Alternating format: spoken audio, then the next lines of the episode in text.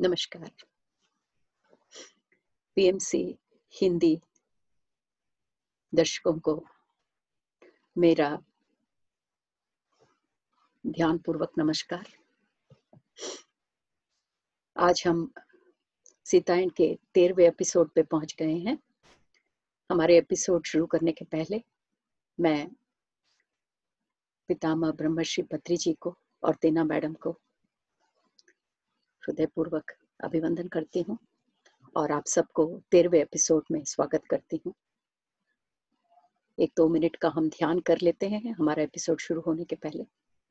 तो अपने पैरों को क्रॉस कीजिए, हाथों में हाथ रखिएगा, आँखें बंद करिए और अपने सांसों के साथ रहिए।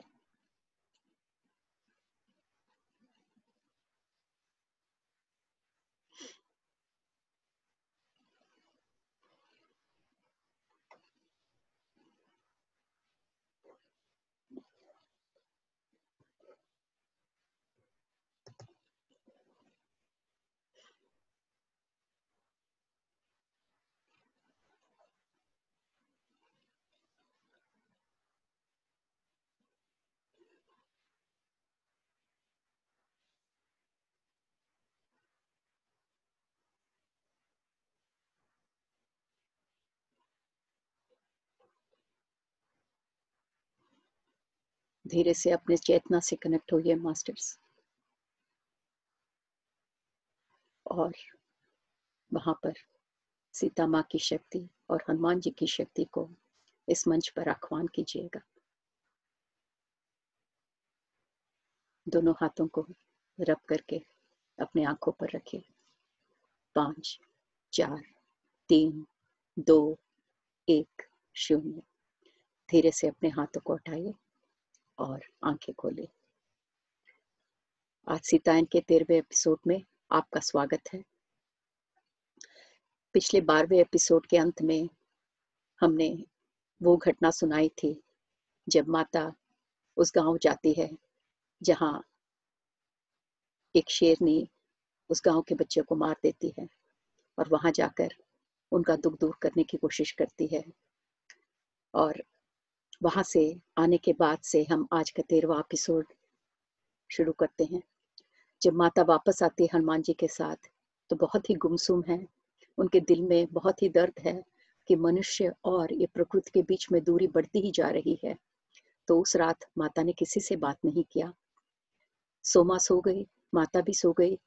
उसके बाद जब अगले दिन सुबह सोमा उठी और माता के कुटीर में गई तो वहाँ माता को उन्होंने नहीं पाया।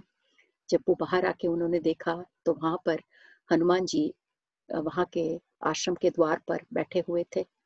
तो सोमा तुरंत हनुमान जी के पास गई और वहाँ हनुमान जी को बैठा देखकर पूछी कि, माता कहाँ है?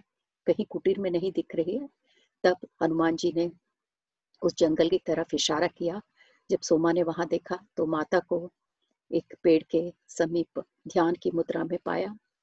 तब उन्होंने हनुमान से पूछा कि माता कब आई यहाँ पर? तब हनुमान बोले कि मैं यहीं पर बैठा हुआ था, आधी रात को माता कुटीर से निकली और सीधा उस जंगल की तरफ़ जाकर वहाँ पर बैठ गई। और जब से माता ध्यान में बैठी है, मैं यहीं पर बैठकर माता की रखवाली कर रहा हूँ। तब उस समय तक सोमा को नहीं मालूम था कि माता और हनुमान के साथ क्या बीती है, जब से वो लोग कुटीर छोड़कर गए थे तब हन, सोमा हनुमान से पूछती है कि माता क्यों इतनी उदास थी? जब वापस आई थी क्या हुआ था? और फिर हनुमान ने सोमा को वो सारी कहानी सुनाई। जब वो गाँव गए और वहाँ पर सब लोगों से मिले और जो भी कुछ घटना घटी थी जो हमने बारहवें एपिसोड में आपको सुनाई थी तब हनुमान ने कहा कि पूरे रास्ते पर वापस आते माता ने ज़्यादा कुछ बात नहीं किया, वो बहुत दुखी थी, क्योंकि वो ये देख सकती थी कि मनुष्य और प्रकृति दूर होते जा रहे हैं, जा रहे हैं और इस दूरी के कारण वन्य प्राणियों को काफ़ी क्षति पहुँच सकती थी। आगे जो भी क्षति प्रकृति की माता देख सकती थी, उसके कारण माता बहुत दुखी थी। तब हनुमान जी ने कहा, सोमा, तुम्हें कुटीर में जो भी काम है, तुम पूरा करो, मैं यही रहकर माता की देखभाल देखभाल देखभाल करूँगा। जब तक माता ध्यान से बाहर नहीं आती। सोमा फिर कहती है, माता कई दिनों तक ध्यान में ही रह गई। अब सोमा को चिंता होने लगी कि माता इतने दिन ध्यान में रह गई है, माता को बाहर कैसे लेके आए? क्योंकि सोमा को ज्ञात था कि मिथिला में भी एक बार ऐसी घटना घटी थी, जब माता कई दिनों तक ध्यान में रह गई थी और जनक बाबा और ऋषि मुनि भी उन्हें वापस लेकर नहीं आ पाए थे। एक श्री राम की श्री राम का प्रेम ही था जो माता को ध्यान से फिर से इस भौतिक इस भौतिक स्थिति में वापस लेकर आ पाया था। इसीलिए सोमा हनुमान के पास जाती है और कहती है कि, हनुमान, तुम्हें अयोध्या जाना चाहिए और श्री राम को लेकर यहाँ वापस आना चाहिए। तब हनुमान मुस्कुराते बोले, पर श्री राम तो उन्हीं के साथ है, माता के साथ है। तो सोमा को समझ में नहीं आया। सोमा ने उनसे कहा कि श्री राम कब आए? क्या तुम्हारे कहने का तात्पर्य क्या है हनुमान? तब हनुमान ने सोमा से कहा कि जब पहली रात को माता अपने कुटीर से निकलकर उस पत्थर पर बैठकर ध्यान करने लगी, उसी रात को मैंने श्री राम को इधर आते हुए देखा। श्री राम जी माता के पास गए और माता को लेकर जंगलों में चले गए। मैं, मैंने भी उनके साथ जाने की कोशिश की, पर माता पीछे मुड़कर मेरे से कही कि, पुत्र, तुम यही रहो। तो इसलिए मैं यहाँ, यहीं बैठा रह गया। फिर मुझे ज्ञात है कि श्री राम और सीता माता पूरी पृथ्वी की पृथ्वी का भ्रमण कर रहे हैं। पृथ्वी के हर एक भाग को अपना आशीर्वाद दे रहे हैं और वो सारे जगह जा रहे हैं। ऐसी कोई भी जगह नहीं है पृथ्वी पर, सोमा, जहाँ वो भ्रमण नहीं कर रहे हो। हर हर एक प्राणी में, हर एक कण में अपना प्यार भर रहे हैं। पृथ्वी के लिए यही उपहार वो छोड़कर जा रहे हैं। वो इसीलिए उन्होंने भ्रमण करने का निश्चय किया ताकि इस पृथ्वी में पृथ्वी में उनका प्रेम समा जाए। और फिर हनुमान कहते हैं कि, सोमा, मुझे मालूम है कि उन्होंने इस यात्रा में वो इतना प्रेम भर देंगे इस पृथ्वी पर। उसके बाद फिर मैं वो सारी जगह जाऊँगा जहाँ माता और श्री राम गए हैं और अपना माथा टेकूँगा उन सभी जगह पर जब श्री राम, जहाँ श्री राम और माता माता ने अपना प्यार भर दिया है और तब सोमा को समझ में आया कि हनुमान को माता और श्री राम के प्रति कितनी, कितना प्रेम और कितनी श्रद्धा है। पर एक बात सोमा के समझ में नहीं आई और वो हनुमान से पूछने लगती है कि माता तो यहाँ बैठी हुई है, फिर वो श्री राम के साथ इस पृथ्वी का भ्रमण कैसे कर सकते हैं? तब श्री राम ने कहा, हनुमान ने कहा सोमा, अयोध्या में अयोध्या में श्री राम भी अपने कमरे में बंद, ध्यान की मुद्रा में बैठे हुए हैं। फिर भी मैंने उनको यहाँ आते हुए देखा और सीता माँ को लेकर वन में जाते हुए देखा। यही रहस्य है हमारे श्री राम और माता सीता का। वो सिर्फ़ ये भौतिक रूप से ही सीमित नहीं है नहीं है। वो कई रूप ले सकते हैं। और इसीलिए मैंने उन दोनों को जंगल में जाते हुए देखा। तो जैसे ही वो लोग बात कर रहे थे, बिल्कुल घने बादल छा गए थे और बड़ी जोरों से बारिश होने की संभावना हो रही थी। और जब बारिश होने लगा तो हनुमान जी ने अपनी शक्ति से जहाँ पर सीता माता बैठी थी, उधर एक भी बूंद सीता माँ के शरीर को छूने नहीं दिया। बाकी पूरी जगह पर घनघोर बारिश बारिश हुई। पर हनुमान की भक्ति से सीता माँ के बैठे हुए स्थल पर एकदम एक बूंद पानी भी नहीं नहीं गिरा। फिर उसके बाद पता नहीं, सोमा कहती है कि पता नहीं माता कितने दिन उस ध्यान में बैठी रही। हर दिन सोमा उनके लिए पानी और फल लेकर जाती थी। पर माता कभी भी अपने ध्यान से आकर उसको छुआ नहीं। वन्य प्राणी आकर खा के चले जाते थे। और सोमा को मालूम था कि माता अत्यंत खुश होगी। अगर उनका रखा हुआ, उनके लिए रखा हुआ खाना अगर वन्य प्राणी खा ले। पर फिर भी सोमा को चिंता थी कि माता इतने दिन बिना पानी के, बिना खाना के ध्यान कर रही है, कहीं उनकी सेहत न खराब हो जाए। फिर एक दिन, कई दिनों के बाद जब माता वापस इस लोक में आई, अपने ध्यान से वो उठी तो सोमा ने देखा कि उनके शरीर से एक अद्भुत कांति की, कांति का प्रसार हो रहा था। ऐसा लग रहा था, मानो वो हर रोज अपना ख्याल रखकर भली बाती खाती पीती रही हो। कहीं भी ऐसा नहीं लग रहा था कि वो कमज़ोर हो गई हैं, पर सोमा को बहुत आश्चर्य हुआ। जैसे ही माता कुटीर की तरफ़ आने लगी, सोमा अत्यंत तो खुश हो गई और कहने लगी, माता, मैं आपके लिए कुछ खाने के लिए बनाती हूँ। तब माता ने कहा, सोमा, उसकी कोई आवश्यकता नहीं है। मैंने बहुत अच्छी तरह से खाया। हम लोग पृथ्वी पर जहाँ भी गए, सबने हमारे लिए बहुत ही अच्छा खाना तरह तरह के व्यंजन हमें पका कर दिया। यही नहीं, सबने इतने प्रेम से इतने अच्छाई से हमारे साथ व्यवहार किया। मुझे अब खुशी है कि पृथ्वी पर ऐसे बहुत लोग हैं जो अभी भी इस प्रकृति से वन्य प्राणी से पेड़ पौधों से अत्यंत प्यार करते हैं। मुझे अब इस पृथ्वी के बारे में इतनी चिंता नहीं है। सोमा, क्योंकि सोमा जानती थी कि पिछले दिन जो भी हुआ था कुछ दिनों के पहले उसके कारण माता बहुत व्यथित थी, पर अब माता श्री राम जो भ्रमण करके आए थे पूरी दुनिया की, अब माता ने देख लिया था कि दुनिया में कई लोग हैं जो अभी भी प्रकृति और मनुष्य के बीच का संतुलन बनाए रखे हुए हैं। फिर उसके बाद माता के शक्ल पर कभी भी उदासी नहीं दिखाई दी कुछ दिनों के बाद श्री राम फिर से आए माता को देखने और तब श्री राम माता से कहते हैं कि तुमने बहुत अच्छा काम किया कि तुम वो गाँव गई जहाँ पर वो बच्चा मारा गया था। और तुमने जो उस माता के साथ किया, वो बहुत ही उत्तम काम था, क्योंकि हम राज हम राजघराने के हैं और हमारा ये कर्तव्य है कि हमारे राज्य में किसी के पास अगर इतना दुख है तो जाकर हम उनका दुख दूर करें।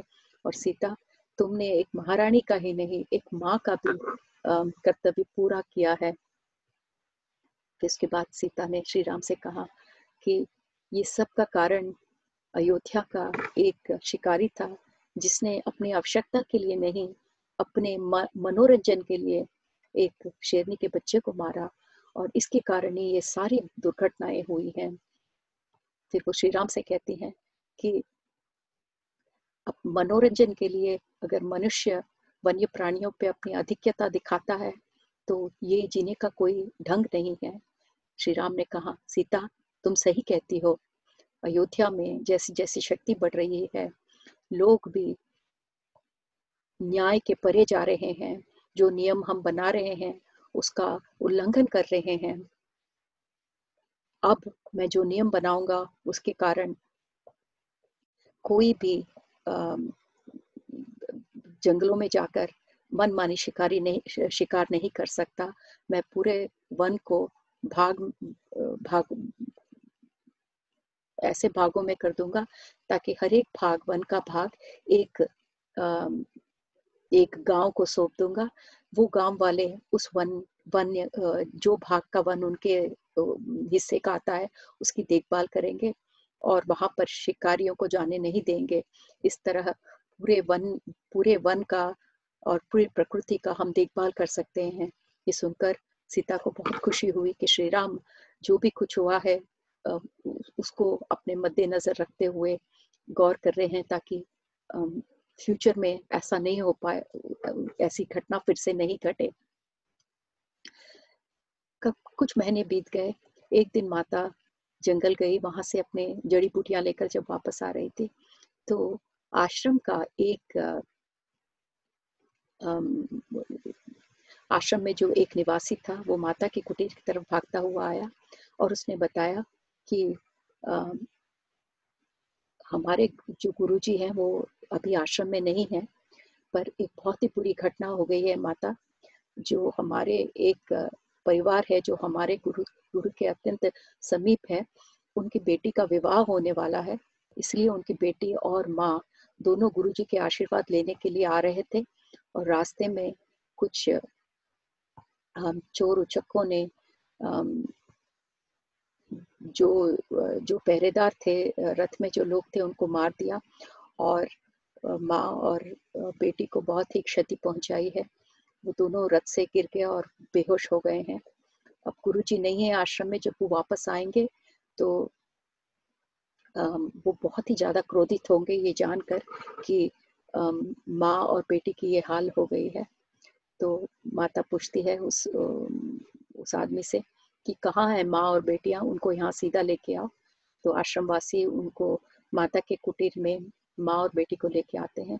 बेटी की बहुत ही ज़्यादा दुर्दशा है, उनके कपड़े फटे हुए हैं, रक्त का प्रसार हो रहा है, प्रवाह हो रहा है और उसका जो श्वास है, वो भी बहुत ही धीमे चल रहा है और देखने से ऐसा लगता है कि शायद ही वो बच पाएगी। तो एक बार उन दोनों को माता के कुटीर में छोड़कर जब लोग चले जाते हैं, तब माता ने सोमा से कहा कि माँ के बारे में कोई चिंता करने की आवश्यकता नहीं है उनका घाव गहरा नहीं है वो ठीक हो जाएगी। पर बेटी के साथ बहुत ही बुरा हुआ है उसे कई बार बलात्कार किया गया है। अम, सोमा क्या तुम मुझे वो टोकरी लेके आ सकती हो जिसमें दवाइयाँ हैं जो मैं सुबह जड़ी बूटियाँ लेकर आई थी?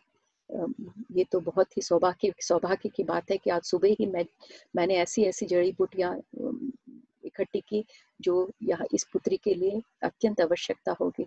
तो उसके बाद घंटों सोमा वो जड़ी बूटियों के लेप बनाकर उस बच्ची के पेट पर लगाती गई और माता उस पुत्री के बगल में बैठकर ध्यान में रही और कई मंत्रोच्चारण करती रही। ऐसा कई कई घंटे हो गए। ऐसे पेट पर लेप लगाते लगाते सोमा भी उस लड़की के बगल में ही सो गई और जब बाहर, कुछ देर बाद सोमा को बाहर काफ़ी आवाज़ सुनाई दी तो नींद, जब उनकी नींद खुली तो देखा कि भौर हो रही थी, सुबह हो रही थी और जैसी सोमा उठकर बैठती है तो देखती है कि माता उस लड़की का श्वास चेक कर रही है और फिर माता मुस्कुराते हुए सोमा से कही कि जो भी कुछ हमने रात भर किया है, वो काम कर रहा है। उसको वो लड़की अब वापस अपने होश में आ रही है और उसका जो श्वास लेने की गति है, वो भी एकदम सामान्य रूप से अब श्वास ले पा रही है लड़की। ऐसी माता बात कर रही थी कि बाहर का शोर और बढ़ता चला गया। इतने में माता के शक्ल पे जो एक्सप्रेशन थे वो बदलने लगे और माता चीखती हुई, नहीं कहते हुए बाहर की तरफ़ भागी। सोमा को कुछ समझ में नहीं आया क्या हो रहा था। जब सोमा वहाँ पे जाती है तो देखती है कि दो आदमी ज़मीन पर गिरे हुए हैं और गुरुजी अपना हाथ उठाकर बिल्कुल शाप देने की मुद्रा में खड़े हुए हैं और माता उन दोनों, दो आदमी जो चोर के, चोर उचक्के के रूप में लग रहे हैं, माता उन दोनों को, उन दोनों के और गुरु के बीच में हाथ फैलाए खड़ी हुई हैं और लग रहा है कि माता गुरु जी को रोकने की कोशिश कर रही हैं। और तब सोमा ने माता की आवाज़ सुनी। माता की आवाज़ मुँह से इतना इतनी चीख निकली, नहीं नहीं, अब ये शाप देने का वक्त नहीं है। ये माता, ऐसा लग रहा था कि माता कह रही है, पर आवाज़ माता के भीतर से नहीं आ रही थी। सोमा को लगा ये शब्द पूरे प्रकृति में से आ रहे थे, आकाश से आ रहे थे, ज़मीन से आ रहे थे। वृक्ष, पक्षी पशु, हर जगह से एक ही चीख सुनाई दे रही थी। नहीं नहीं, ये शाप देने का समय नहीं है। शाप देने का समय खत्म हो गया है। तब सुमा ने देखा और पहचानने की कोशिश की कि क्या हो रहा था। तब सुमा को ज्ञात हुआ कि जो दो नीचे गिरे हुए थे, वो वही चोर उचक्के थे जिन्होंने उस माता और उस लड़की की ये हाल की थी।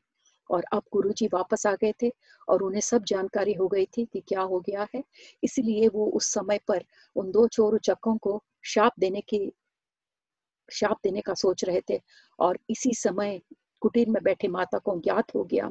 और जैसा आपको मालूम है कि माता ने, माता के इस जन्म का एक और उद्देश्य ये भी था कि ये जो शाप देने की परंपरा है, माता उसको रोकना चाहती थी।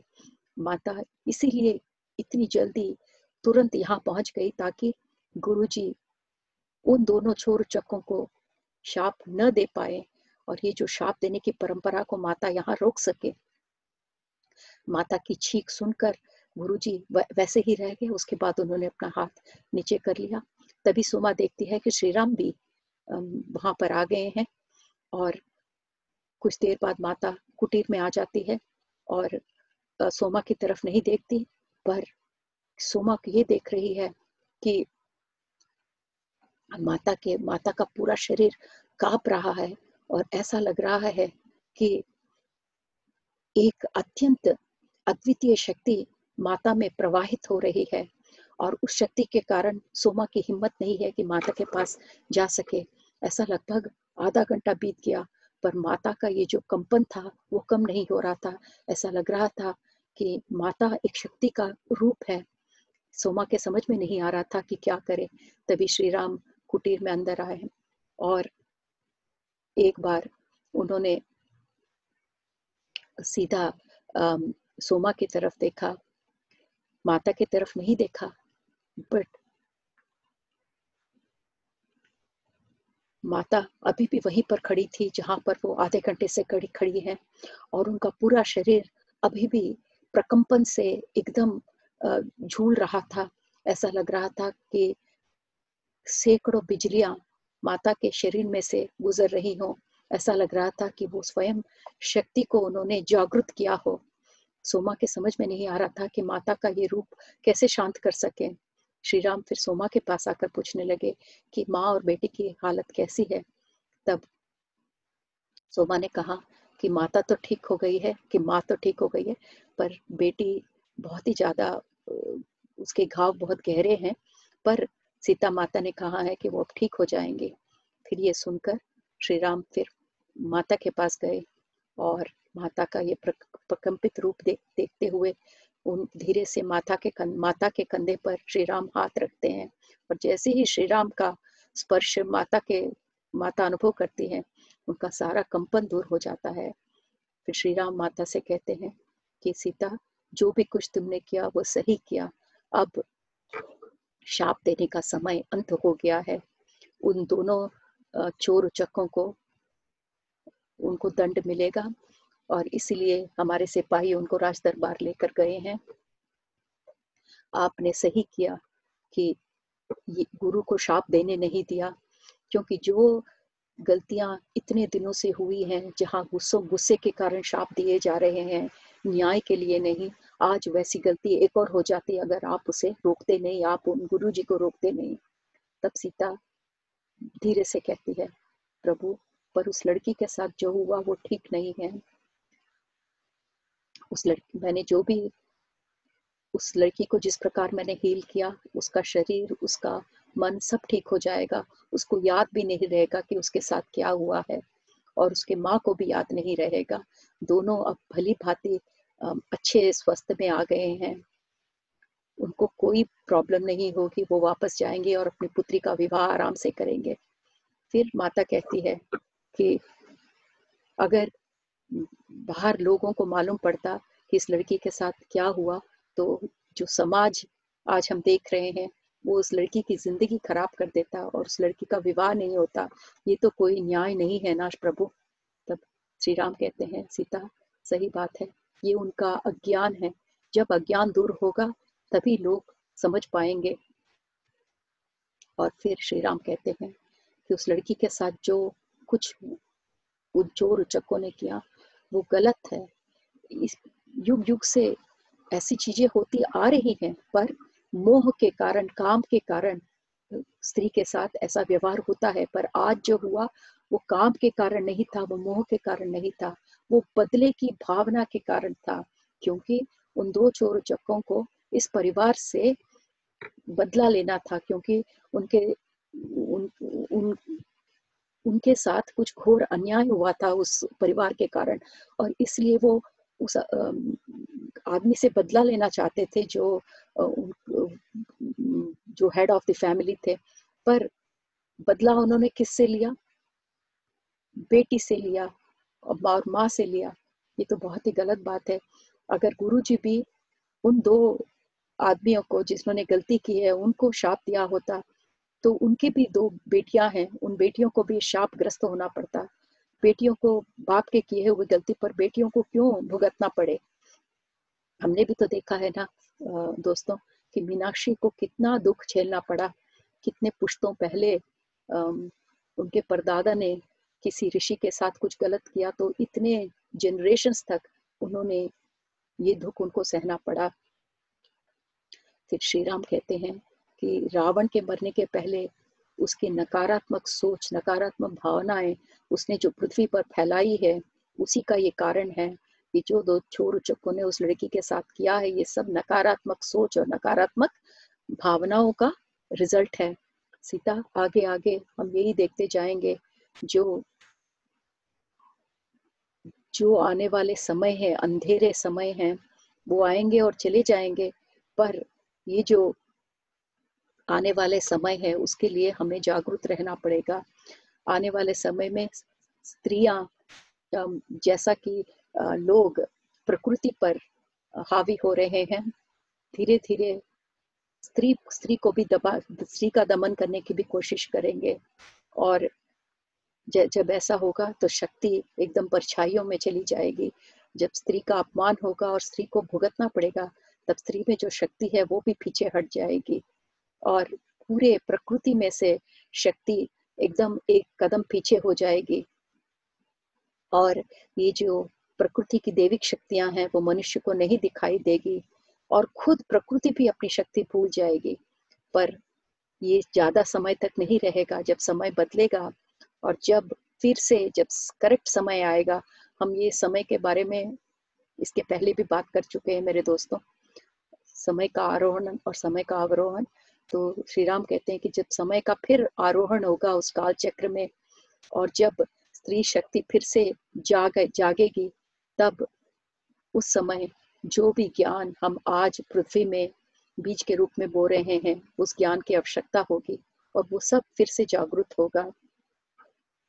फिर कुछ दिन बाद माँ और बेटी दोनों ठीक हो जाते हैं, और एक दिन गुरु जी सीता माँ के आश्रम आते हैं, श्री राम चले जाते हैं।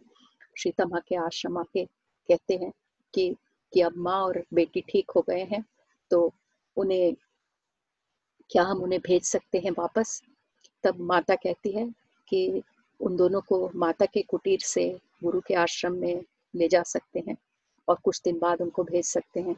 तब सुमा सोचती है कि अगर माता कह रही है कि उस माँ और बेटी को अपने अपने कुटीर से दूसरी जगह ले जाया जाए तब सोमा को ये ज्ञात हो जाता है कि माता ने जो भी कुछ किया है उस लड़की को ठीक करने में, उस लड़की का सारा दर्द माता ने अपने शरीर में ले लिया है। उसका सारा घाव निकाल कर माता ने अपना लिया है। अब माता को ज्ञात हो रहा है कि अब वो घाव माता के शरीर में बढ़ रहा है। इसलिए माता चाहती है कि पुत्री और और उस माँ बेटी को दोनों को यहाँ से लेकर जाया जाए। कुछ दिन बाद माता को जो दर्द, जो घाव और दर्द माता ने उस लड़की के शरीर से अपनाया है, उसके कारण माता के पेट में अत्यंत दर्द और माता का बहुत ही रक्तस्राव होने लगता है।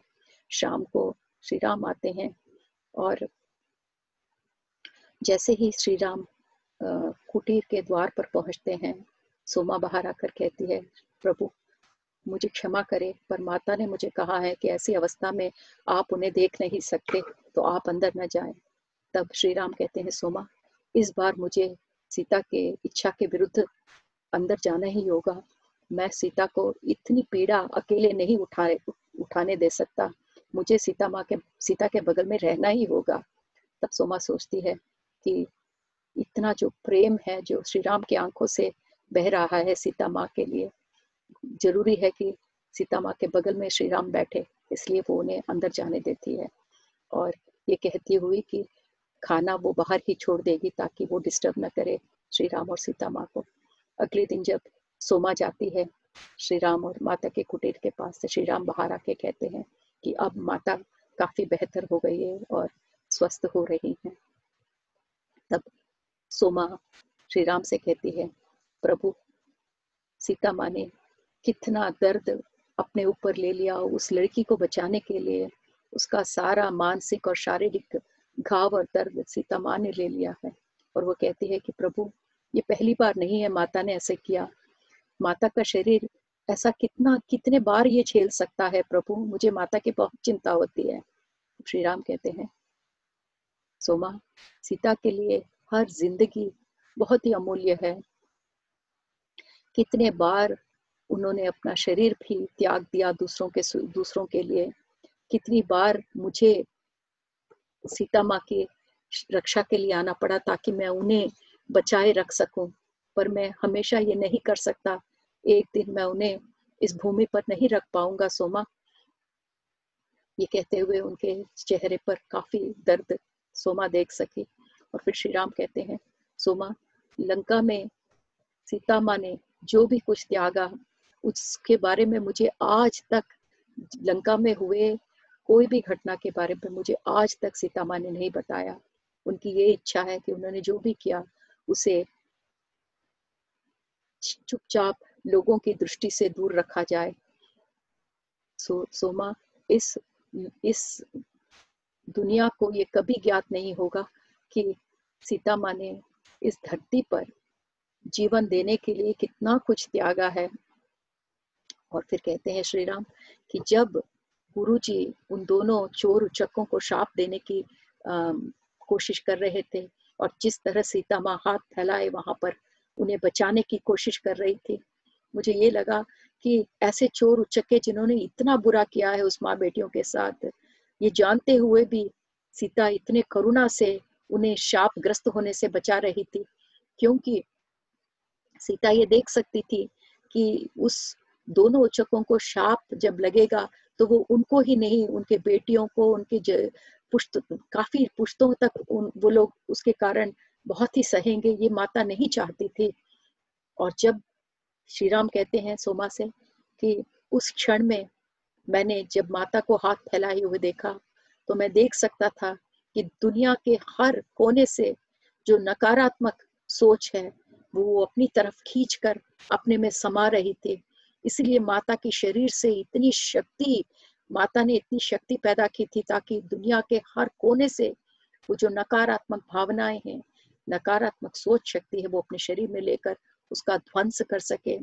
उनको ये देखते हुए मैं देख रहा था कि माता काँप रही थी, उनके अंदर शक्ति, एकदम शक्ति का प्रज्वलित रूप देख रहा था और वो शक्ति का प्रज्वलन उन्होंने क्यों किया था मैं ये भी जानता था कि वो सारे नकारात्मक सोच को अंत कर रही थी। उनका जब वो ये कर रही थी, उनका शरीर जो पीड़ा उठा रहा था, देखते हुए भी मैं कुछ नहीं कर सका सोमा। पर वो इस धरती को बचाने के लिए उन्होंने वो अपना सब कुछ त्याग देती है समय समय पर। ये श्री राम का सीता माँ के प्रति प्रेम, इस शब्दों में हम देख सकते हैं। वो सीता माँ के लिए कितना कुछ करना चाहते हैं, पर फिर भी देखते हैं कि वो उतर सीता माँ का सीता माँ की हर पीड़ा वो नहीं ले पा रहे हैं। फिर काफ़ी दिन हो जाते हैं। माता अब स्वस्थ हो जाती है और बिना दर्द के चलने लग पाती है। श्री, जब तक माता अस्वस्थ रहती है, श्री राम उनके ही पास रहते हैं और जब वो ठीक हो जाती है, तब वो, जब वो जाने, अयोध्या जाने के लिए रवाना होते रहते हैं, तब माता श्री राम के पास आकर कहती है, श्री राम, अब मैं कभी भी आपके बच्चों की माँ नहीं बन सकती। अब मैं और बच्चों का जन्म नहीं दे सकती। जो कुछ खाव माता ने उस लड़की के शरीर से अपने शरीर में लिया था, उसके कारण माता का माता का ये जो बच्चे पैदा करने की जो शक्ति थी, वो भी उसके कारण माता खो जाती है। तब श्री राम कहते हैं कि हमारे पास दो पुत्र हैं और उसके बावजूद इस दुनिया में जो भी प्राणी है, वो सब हमारे बच्चे तो हैं। अब हमें और पुत्रों की या पुत्रियों की क्या ज़रूरत है सीता? उनके दोनों के बीच का ये जो अंडरस्टैंडिंग है, कितना अद्वितीय है। कुछ दिन बाद, कुछ दिन बाद जब माता के पास सोमा बैठती है तो बताती है कि श्री राम उनके लिए कितना चिंतित रहते हैं। और जो भी कुछ श्री राम ने माता के लिए सोमा से कहा सोमा माता को बताती है। पर माता ये सब सुनकर मुस्कुरा कर कहती है, मैं तो मैं क्या हूँ? मैं तो एक छोटा सा भाग हूँ श्री राम का, जो प्रेम श्री राम इस दुनिया में और हर दुनिया में बहा रहे हैं। मैं तो उसका छोटा सा प्रतिबिंब हूँ, उसके अलावा मैं कुछ नहीं हूँ। श्री राम तो मुझे ऐसे ही बड़ा चढ़ा कर बताते हैं। फिर सोमा सोचती है कि क्या आइडियल कपल है दोनों। कितना एक दूसरे के प्रति कितना अद्वितीय प्रेम है। और कितना कंसर्न है। सोमा उन दोनों को देखती ही रह जाती है। कुछ दिन बाद, कुछ दिन बाद जब सोमा जंगल जाती है जड़ी बूटियाँ लेने और जब वापस आती है तो देखती है माता दो योगिनियों से बात कर रही है और पर सोमा पहचान नहीं पाती उन दोनों योगिनी को। पर ये लगता है कि वो अत्यंत प्रिय है माता के। और माता बड़े ही आनंद से उन दोनों के साथ इतने अच्छे से बात कर रही हैं। दोनों योगिनियाँ बड़े आ, बड़े आ, उनके स्वास्थ्य बहुत अच्छे हैं और वो माता से बड़े लग रहे हैं पर ऐसा लग रहा है कि आ, उनके चेहरे से असीम कांति बह रही हो और दोनों एकदम बहुत ही बड़े योगिनियों के जैसे लग रहे हैं। फिर माता इतना माता का प्यार उनके प्रति देखकर सोमा उनके लिए खाना बनाती है, फिर माता खुद अपने हाथों से उनको परोसती है। जब, काफ़ी देर बाद जब वो दोनों चले जाते हैं, तब आकर सोमा पूछती है कि वो क्यों, कौन थे? तब माता कहती है, तुम पहचान नहीं पाई, वो अरुंधति माँ और ख्याति माँ थे। जब हम, तब सोमा को याद आता है कि जब माता आश्रम में निवास करने का सोचती रहती है, तब अरुंधति और ख्याति माँ के पास ही आती है, जब महर्षि का शाप माता को सपने में दिखता है फिर से, तब अरुंधति माँ और ख्याति माँ ही होती है जहाँ पर जिनके साथ बात करके माता पूरा अपना योजना बनाती है, और तब सोमा को याद आता है कि उन्होंने माता को कहाँ देखा था। और फिर ऐसा सोचते, सोचती रहती है, तब उसे समझ में आता है कि क्यों इस समय पर अरुंधति माँ और ख्याति माँ आए, यहाँ पर आई हैं और पूछती है, क्या वो इसलिए आए क्योंकि आपने उस गुरु जी को शाप देने से रोका था? तो सोमा जानती है कि माता का इस समय पर जन्म लेने, या पृथ्वी पर जन्म लेने का ये भी कारण था कि ये जो शाप देने की परंपरा है, उसे माता रोक सके। तो तो समझ जाती है कि इसलिए ख्याति माँ उनको बधाई देने के लिए आई हैं। फिर पूछती है सोमा, उनसे कि अब माता, अब इसके बाद आगे कोई शाप नहीं देगा क्या? शाप की परंपरा आपने रोक दी है क्या? तब माता कहती है कि, सोमा, ये इतना सरल नहीं है। मैंने जो आज किया है उसके कारण यहाँ से आगे बढ़ते हुए समय में ये जो शाप का ये जो शक्ति है वो धीरे धीरे कम होता जाएगा। और जैसा कि हम देखेंगे, लोगों के पास वाक शुद्धि मतलब जो शब्द का ये जो शुद्धता और उसकी जो, उसका पावर है, वो भी धीरे धीरे कम होता जाएगा। जो मैंने गुरु जी के शाप को रोकने की जो मैंने कोशिश की, वो मेरी अकेले की कोशिश नहीं थी। उसके पीछे कितने योगी और योगिनियों का, के हाथ थे, जो सब चाहते थे कि मैं ये शाप की परंपरा को रोक सकूँ।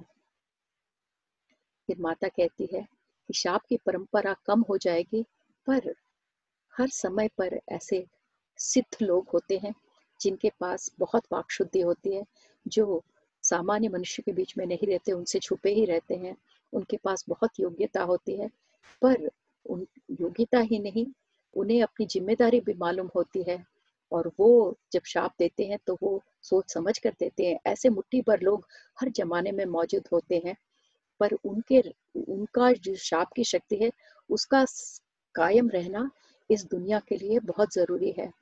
पर वो बहुत कम ही लोग होंगे जिनके वाक शुद्धि हर युग में कायम रहेगी। पर आज के बाद सामान्य लोग या जैसे जितने ऋषि मुनि हैं, उनके धीरे धीरे वाक शुद्धि यहाँ से कम होती जाएगी। सोमा, ऐसा कहते हुए माता सोमा को समझाती है कि ये जो मैंने किया था गुरु जी को शाप देने से मैंने रोकने का जो प्रयास किया, वो मेरा अकेले का प्रयास नहीं था, उसके पीछे कई लोगों का कई लोगों का योज, उनकी योजना थी, उनके उनकी इंटेंशन उनकी संकल्प सिद्धि सिद्धि भी थी। अब हम अब हम आगे बढ़ते हैं दोस्तों। हम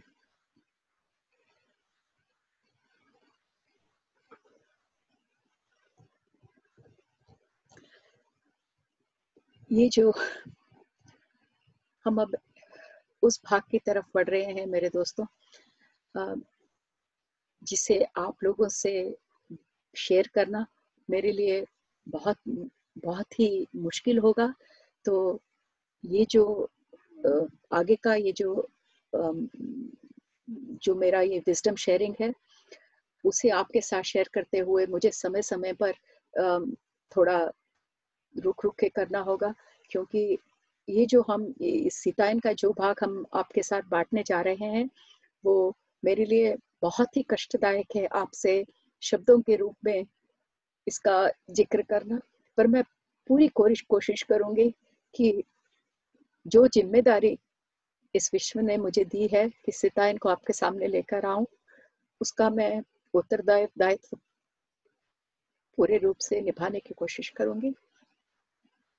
पर अगर मैं आपको बताते बताते, अगर मेरे मुँह से शब्द न निकले या फिर कुछ देरी हो गई तो मैं आशा करती हूँ कि आप समझ सकेंगे कि कि क्यों मेरे शब्दों का प्रवाह रुक गया है।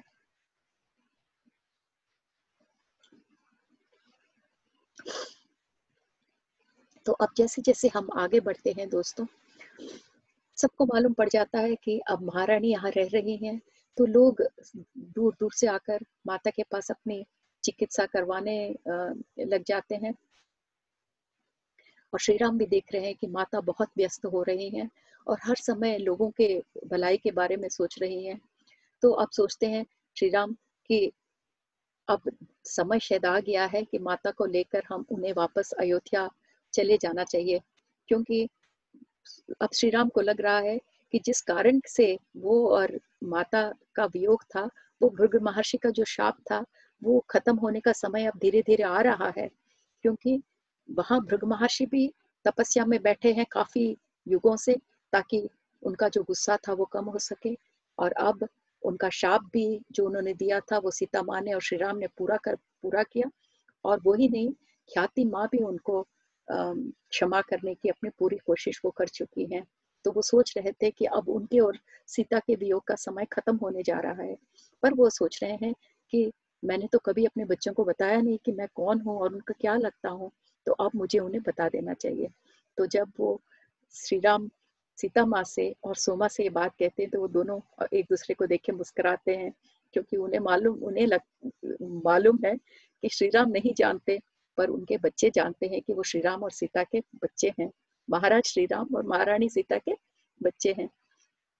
तो फिर श्री राम अपने बच्चों को अपने पास बुलाते हैं और कहते हैं कि उन्हें बहुत मुश्किल होता है कि क्या बताए। तो फिर माता बताती हैं कि तुम लोग अब बड़े हो रहे हो और धीरे धीरे तुम्हें अपनी ज़िम्मेदारी लेनी पड़ेगी। क्योंकि अब दोनों बड़े हो रहे थे, वो जब खड़े होते थे, अब तो माता से और सोमा से भी लंबे हो गए थे। अब वो शाम की कहानी के लिए भी माता के पास नहीं आते थे, क्योंकि वो अपना बहुत से अधिक से अधिक समय आश्रम में उन, अपने पढ़ाई लिखाई पर व्यतीत करते थे। कभी कभी वो सोने आ जाते थे और इस बार जब श्री राम वापस आते हैं अपने बच्चों से बात करने तो पूरे अपने राज पोशाक में आते हैं। इसके पहले जब भी वो आश्रम आते थे तो बिल्कुल आश्रम वासियों के पहने हुए कपड़ों में आते थे। पर क्योंकि वो अपने बच्चों को बताने वाले हैं कि वो महाराज वो महाराज श्री राम हैं और उनके पिता हैं। तो बच्चे जानते हैं कि श्री राम उनके पिता हैं, पर श्री राम सोचते हैं कि बच्चे ये नहीं जानते कि वही राजा राम है। तो इसलिए वो पहली बार आश्रम में अपने महाराजा के पोशाक में आते हैं। और और जैसे ही अपने बच्चों के साथ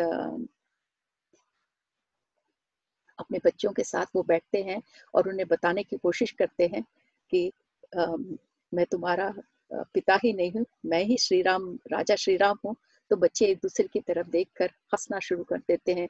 उनके शक्ल पर कोई भी आश्चर्य का चिन्ह नहीं रहता। तो वो पूछते हैं राम कि आप क्यों हंस रहे हो? तो वो कहते हैं पिताजी हम तो काफ़ी दिनों से ये बात जानते हैं। तो फिर पिताजी उनके पूछते हैं श्री राम पर तुमने हमसे कभी प्रश्न नहीं किया? मैं तो कभी राजा के पोशाक में नहीं आया, तुमने मुझसे ये कभी नहीं पूछा? तब बच्चे बोलते हैं, पिताजी, हमारे माता पिता के किए हुए कोई भी कर्म कर्म पर प्रश्न उठाने का अधिकार हमारा नहीं है। हमें कभी भी पिताजी, अपने माता पिता के कार्यों पर प्रश्न नहीं करना चाहिए, क्योंकि हमें मालूम है कि आप जो भी करते हो, जो भी आप डिसीज़न लेते हो वो हमारे भलाई के लिए होता है, इसलिए हमने कभी भी आपसे ये प्रश्न नहीं किया कि आपने हमें क्यों नहीं बताया। श्री राम को इतना प्रेम आया, अपने बच्चों को गले लगा लिया और उन्होंने कहा कि तुम्हारी माता ने तुम्हें बहुत अच्छी शिक्षा दी है। अगर तुमने, अगर मैंने तुम्हें राज परिवार में राजभवन में बड़ा किया होता तो तुम्हारा परवरिश बहुत ही अलग होता और जो विवेक तुम्हें तुम्हारी माता ने दिया है, वो हम तुम्हें कभी नहीं दे पाते। उसके बाद बच्चों को मालूम पड़ गया है तो फिर वापस वो फिर आश्रम चले जाते हैं। उसके बाद श्री राम सीता माँ की तरफ़ देखकर कहते हैं, सीता भृग महर्षि और ख्याति योगिनी, अब उन दोनों का जो तपस्या है वो खत्म होने को आ गया है और अब वो मुक्ति के बहुत ही करीब है। तो जो शाप उन्होंने हमें दिया था अब हम भी उससे मुक्त हो जाएँगे, क्योंकि उनकी मुक्ति का समय आ गया है, हमारे शाप का भी मुक्ति का समय आ गया है। अब हमारा सारा परिवार एक साथ मिलकर रह सकता है। अब तुम तैयार हो जाओ, हमें वापस अयोध्या जाना है। और श्री राम की शक्ल पर इतना आनंद, पर इतना आनंद जो श्री राम की शक्ल पर दिखाई दिया, वो माता की शक्ल पर नहीं दिखाई दिया। माता माता श्री राम का कहा हुआ सुनकर शून्य में देखती रह गई। ऐसा लग रहा था कि माता वो आनंद अनुभव नहीं कर पा रही है जो श्री राम कर रहे हैं। सोमा के समझ में नहीं आ रहा कि श्री राम इतने खुश है तो माता खुश क्यों नहीं है? जब श्री राम अयोध्या चले गए, उसके बाद सोमा माता के पास जाके पूछती है, माता, क्या आपको खुशी नहीं अयोध्या जाने की? श्री राम कितने खुश हैं? कि अब शाप खत्म होने का समय आ गया है क्योंकि मृग महर्षि और ख्याति माँ, उनके मुक्ति का समय आ गया है और हमारा आपके शाप अंत होने का समय आ गया है। तब माता कहती है, सोमा, काश ऐसा होता, पर ये हमारे भाग्य में नहीं लिखा है। ऐसा कहते हुए माँ के शब्दों में थोड़ी सी उदासी झांकती है। और फिर माता कहती है कि हर एक कर्म का फल होता है। तब सोमा पूछती है पर क्यों माता आपके आपके कहने का क्या तात्पर्य है? पर माता कोई जवाब नहीं देती और मुस्कुरा कर चली जाती है। और सोमा को मालूम है कि जब भी माता ऐसे मुस्कुरा कर चली जाती है इसका मतलब वो जवाब देने का उनका कोई इरादा नहीं है। ऐसे कई सप्ताह बीत जाते हैं। फिर एक दिन माता बाहर रा, रात होने वाली होती है और रात होती रहती है। माता बाहर तारों के तरफ़ देखकर बैठी रहती है और उस समय पर सोमा माता को उनके पानी है जो दूध दूध या पानी जो भी वो रात को देती है माता को, उसे लेकर, वो ड्रिंक लेकर माता के पास जाती है। देखती है माता वहाँ पर बैठी हुई बाहर ऊपर आकाश की तरफ़ देखती है। तब सोमा माता के बगल में बैठती है और देखती है कि माता क्या देख रही है ऊपर। और फिर एकदम माता खुशी के, खुशी से झूम कर कहती है सोमा देखो, ऊपर ऊपर कितना जश्न मनाया जा रहा है। सोमा कहती है, कहा? देखो, आकाश में कितना जश्न बन बन रहा है। तब ऊपर देखती है सोमा तो दो दो कांति एकदम ऐसा लगता है कि दो विस्फोट हो रहे हैं। कांति के विस्फोट दो दिखाई देते हैं आकाश में। ऐसा लग रहा है मानो एक तारा एकदम अभी एक तारे का अभी जन्म हुआ है। जब आकाश में देखती है सोमा तो इतना इत, ऐसे जैसे कहते हैं कि विस्फोट पर ये कांति का विस्फोट लग रहा है। तो वो पूछती है माता ये क्या हो रहा है आकाश में?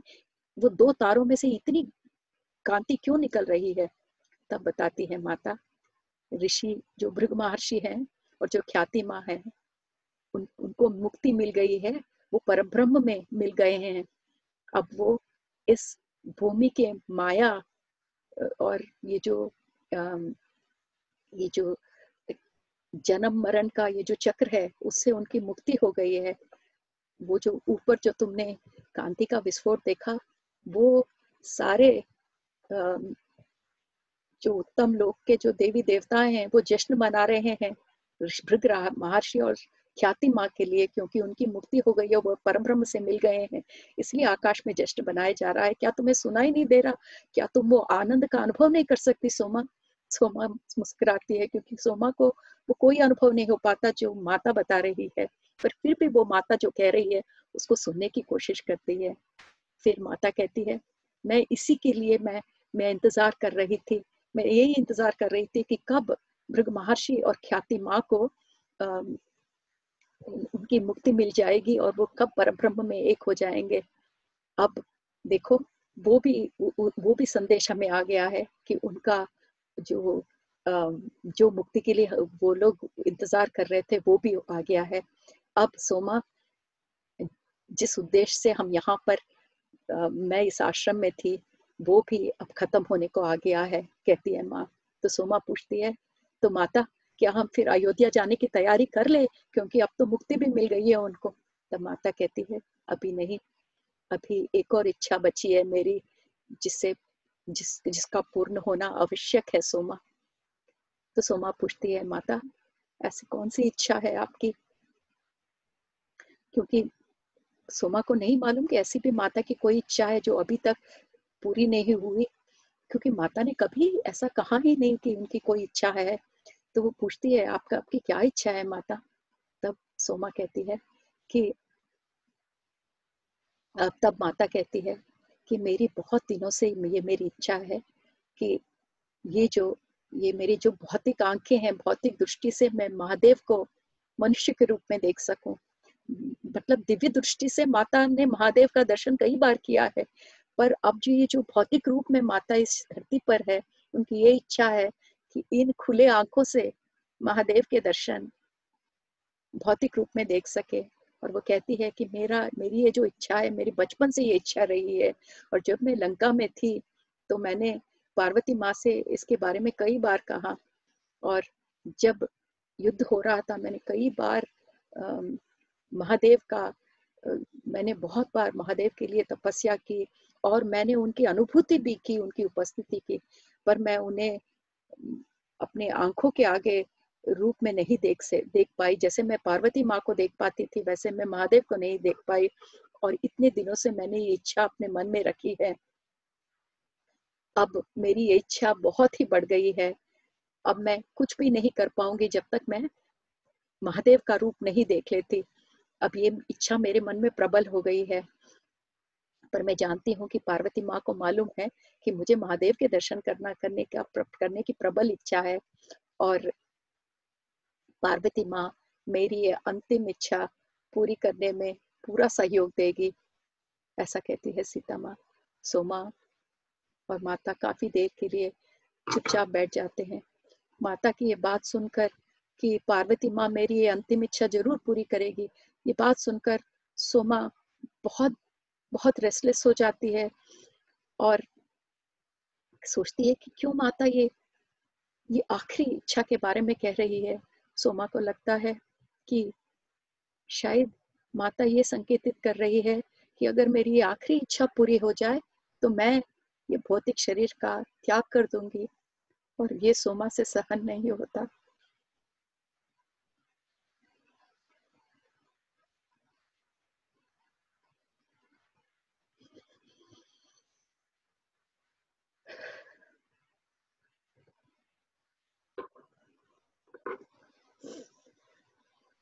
क्षमा करें दोस्तों। मेरे लिए ये चैप्टर आप लोग के सामने लाना बहुत बहुत ही कष्टदायक है। काफ़ी दिन तक श्री राम आते नहीं हैं।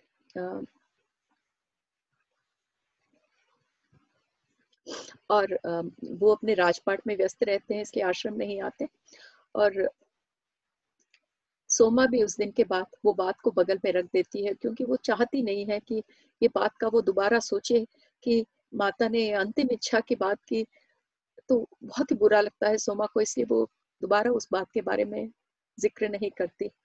और जब जब श्री राम आते हैं अगली बार तो वो अपने राजपाट के कार्यों में व्यस्त रहते हैं और उसी के बारे में सीता माँ से बात करते हैं।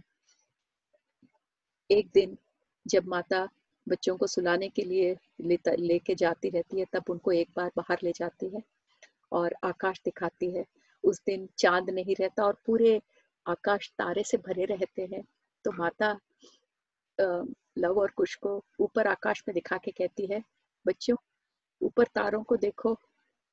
देखो कितनी दुनियाएँ हैं इतने ब्रह्मांड है तो माता बताती है उनको, ऊपर आकाश में जो तुम तारे देख रहे हो, अनगिनत तारे, ऐसे ही अनगिनत ब्रह्मांड है, अनगिनत दुनियाएँ हैं, अनगिनत भौतिक दुनियाएँ हैं, अनगिनत दिव्य दुनियाएँ, उत्तम लोग हैं। बच्चों, जब मैं यहाँ तुम्हारे पास नहीं रहूँगी तो ये सोचना कि मैं उन सारे दुनिया में घूम रही हूँ, जिनको मेरी आवश्यकता है, जिन्हें प्रोग्रेस होने में मतलब जिनको अपनी क्षमता मालूम करने के लिए मेरी सहायता की ज़रूरत होगी, तब मुझे वहाँ जाना पड़ेगा। तो जब मैं तुम्हारे पास नहीं रहूँगी, ये समझना कि मैं उन तारों में हूँ। तो बच्चे, लव के लव के चेहरे पर एक प्रश्न आ जाता है, ये क्या कह रही हो माँ? क्यों कह रही हो कि जब मैं तुम लोगों के पास नहीं रहूँगी? तब माता कहती है, अरे मुझे ये नहीं कहना चाहिए था। माता अपने को करेक्ट करती है, क्योंकि समझ जाती है कि बच्चों के साथ ये बात नहीं करनी चाहिए। तो फिर कहती है, ऐसी बात नहीं है, मैं तो हमेशा तुम्हारे साथ रहूँगी। पर ऐसा भी समय आएगा, जब किसी और को मेरी आवश्यकता होगी, वो मुझे बुलाएँगे। तब मुझे वहाँ जाना पड़ेगा बच्चों। और तब तुम लोग उस तारों की तरफ़ देखना, क्योंकि वो सब तारे तुम्हारे दोस्त हैं। वो सब तारे एक प्रेम का प्रदर्शन कर रहे हैं। ये तारों की दुनिया बहुत ही उज्जवल दुनिया है। ये हमारे भाग्य का निर्धार करते हैं।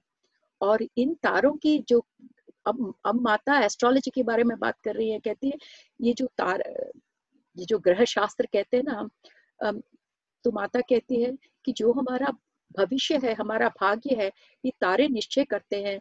और कभी कभी इनके कारण, ये तारों की पोजीशंस के कारण, हमारे जिंदगियों में ऐसी परिस्थितियाँ ऐसे चैलेंजेस आ जाते हैं कि वो हमारे लिए बहुत कष्ट होते हैं, पर फिर भी वो हमारे ग्रोथ के लिए होते हैं। ये ये माता जब कह रही हैं, जब ये ये कहने का माता का ये तात्पर्य आपको मालूम होगा, जब माता अयोध्या से मिलने आती है अरुंधति माँ को तो पूछती है कि क्या मुझे ये शाप अभी लेना पड़ेगा? क्योंकि माता पे गर्भवती होती है उस समय पर। तब अरुंधति माँ और ख्याति माँ कहते हैं कि ये समय हम टाल नहीं सकते क्योंकि ये किसके कारण निश्चित हुआ है? तारों के, ग्रहों के पोजीशंस के कारण निश्चित हुआ है। इसलिए माता वो सबका ख्याल रखते हुए बच्चों को बता रही है कि ये तारे हमारे भविष्य का निर्णय करते हैं और कभी कभी उनके ग्रहों की स्थिति के कारण हमारे जीवन में जो चैलेंजेस आते हैं, ये मत भूलना कि ये हमारे ग्रोथ के लिए आते हैं।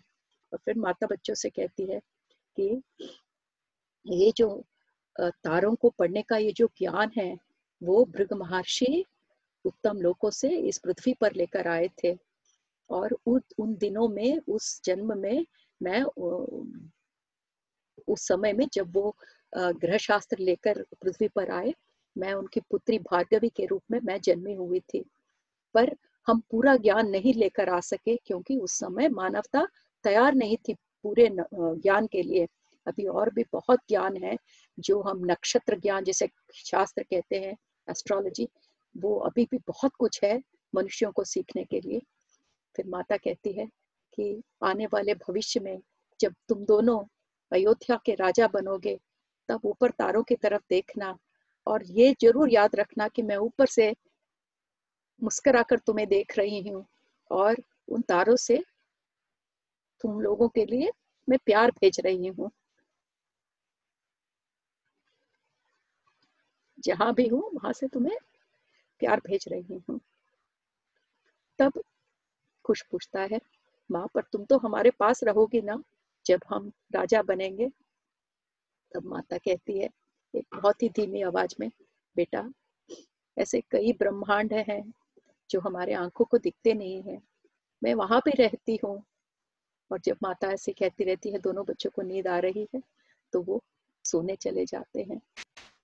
कुछ दिन बाद आने वाला भविष्य बहुत ही क्लियर हो जाता है, क्योंकि माता एक दिन सुबह उठती है और सोमा से कहती है कि हमारे घर में एक विशेष अतिथि आने वाले हैं और माता इतनी खुशी है, उस दिन इतना कुछ इंस्ट्रक्शंस देती है सोमा को कि हमें ये करना चाहिए, तुम्हें ये लाना चाहिए, तुम्हें वो लाना चाहिए।